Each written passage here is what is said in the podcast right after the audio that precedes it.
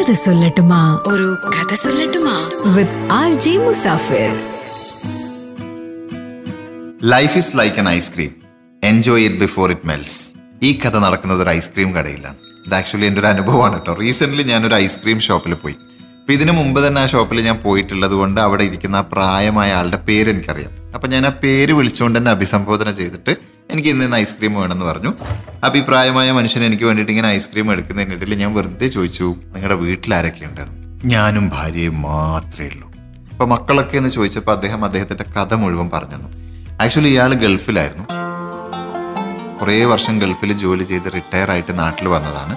അപ്പോഴേക്കും മക്കളൊക്കെ ഗൾഫിൽ പോയിട്ട് ജോലി ചെയ്യുന്ന ഒരു പ്രായമായി. അപ്പോൾ മക്കൾ ഈ പാരൻസിനെ അവരുടെ കൂടെ കൊണ്ടുപോയിട്ട് താമസിപ്പിച്ചു. അപ്പോൾ പേരെ കുട്ടികളൊക്കെ ഉണ്ട് സന്തോഷമുള്ളൊരു വാർദ്ധക്യം എൻജോയ് ചെയ്യാനൊക്കെ പറ്റും. പക്ഷെ ജോലിക്കൊന്നും പോവാതെ ഇങ്ങനെ വീട്ടിലിരിക്കുന്നത് ഭയങ്കര അസ്വസ്ഥത സൃഷ്ടിക്കുന്നതുകൊണ്ട് എനിക്ക് എന്തെങ്കിലും ഒരു ജോലി വേണം എന്ന് പറയുമ്പോൾ മക്കൾ പറയും അതെന്തിനാ? അച്ഛന് ക്യാഷിന് ആവശ്യമുണ്ടോ? ഞാൻ ക്യാഷ് തരാമല്ലോ എന്ന്. മകനാണെങ്കിൽ അവിടെ ബിസിനസ് ഉണ്ട്. അപ്പം ഞാൻ പറഞ്ഞു അവിടെ എന്തെങ്കിലും ഒരു സൂപ്പർവൈസിങ് ജോലി കിട്ടിയാൽ നന്നാവുമായിരുന്നു അല്ലേ? അപ്പോൾ പറഞ്ഞു ഞാൻ അതും ശ്രമിച്ചത് അവിടെയും ഞാൻ പോവാറുണ്ടായിരുന്നു.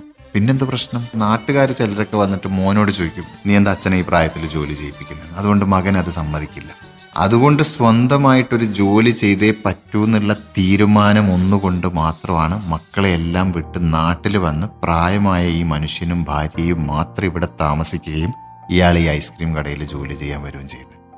പക്ഷെ കഥ ഇതല്ല. ഇതിന് ശേഷം സംഭവിച്ചതാണ് കഥ.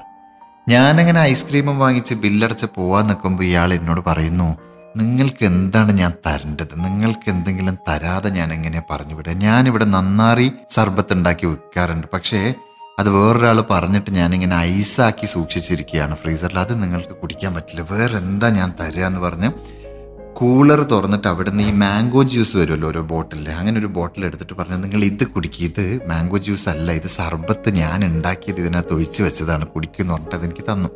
ഇത് വേണ്ടെന്ന് പറഞ്ഞിട്ട് ഈ മനുഷ്യൻ എന്നെ സ്നേഹത്തോട് നിർബന്ധിച്ചപ്പോൾ ഞാനൊരു സിപ്പ് എടുത്തു.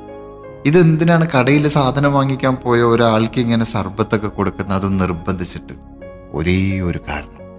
കഴിഞ്ഞ കുറേ നാളുകളായിട്ട് കേൾക്കാൻ ഒരാളില്ലാത്തതിന്റെ വിഷമം അനുഭവിക്കുന്ന ഒരാളുടെ മുന്നിലേക്ക് ഒരു കേൾവിക്കാരനെത്തിയതിന്റെ സന്തോഷവും നന്ദിയുമാണ് മനുഷ്യനോട് പ്രകടിപ്പിച്ചത്.